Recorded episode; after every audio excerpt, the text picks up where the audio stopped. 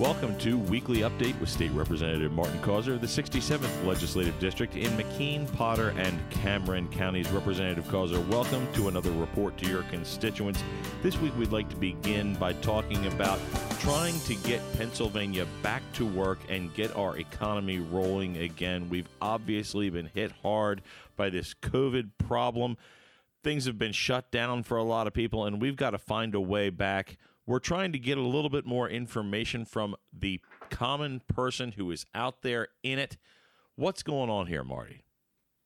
Well, the House Majority Policy Committee that I chair uh, has launched a COVID 19 economic recovery business survey. And really, the goal here is to gather feedback for use by our committee and by our economic recovery task force as we develop and implement policies to restore our state's struggling economy. I think that gathering input, hearing from people, hearing particularly from businesses about the challenges they're facing, and, and specifically what type of assistance would be most beneficial and most impactful to assist those businesses, and really what state government can do to help business across the state. So this survey is available. You can you can complete the survey at www.pahousegop.com, and uh, we'll be taking responses through March 19th. Another thing that is going on right now in Harrisburg is the House Appropriations Committee budget hearings. We're trying to get an idea of who spends money where and, and where we can save a little bit of money. In addition, your committee, the policy committee, is examining the governor's budget proposal. What is going on here with the state budget and how do we address the shortfalls that we have moving forward? Well, as you stated, the House Appropriations Committee is continuing their in depth review of the governor's budget plan with uh, various state department and agency heads. Uh, it's, a, it's an annual thing where each uh, state agency secretary or agency head comes before the committee and uh, answers questions about the budget uh, proposal as it applies to their particular agency. And, and uh, we're wrapping up week one of that with a number of agencies already coming in in, and, and uh, there are two more weeks of, of budget hearings. In addition to that, the uh, House Majority Policy Committee that I chair is planning two hearings to further assess the impact of the governor's proposals.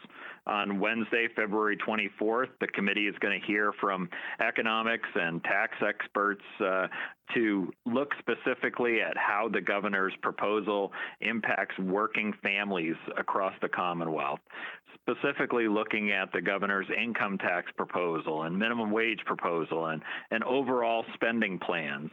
Then on Wednesday, March 3rd, the committee will hear from business owners in, in various sectors of our economy about how the governor's proposal would impact business across the state. So, a good opportunity for us to uh, to gather testimony, to gather valuable information. Both hearings will be streamed live at pagoppolicy.com. The February 24th hearing begins at 9:30 and the March 3rd hearing will begin at 1:30 in the state capitol and as I said will be will be streamed live for anyone to watch. The next thing we'd like to talk about representative is unclaimed property. Where can you find out if you've got something that might be sitting? The Pennsylvania Treasury is currently holding on to $3.8 billion in unclaimed property, and some of it undoubtedly could be yours. It's, it's a situation where one in 10 Pennsylvanians is owed unclaimed property, and sometimes it's a small amount, sometimes it's a rather large amount, but it can be anything from uncashed checks to forgotten bank accounts, stocks and bonds, contents of safe deposit boxes it invariably ends up with the state treasury, and state law requires properties be turned over to the treasury. It's easy to search the state's database to see if you're owed unclaimed property at the state treasury's website, www.patreasury.gov. Representative Causer, thank you for this informative report to your constituents, and tune in for another weekly update with State Representative Martin Causer.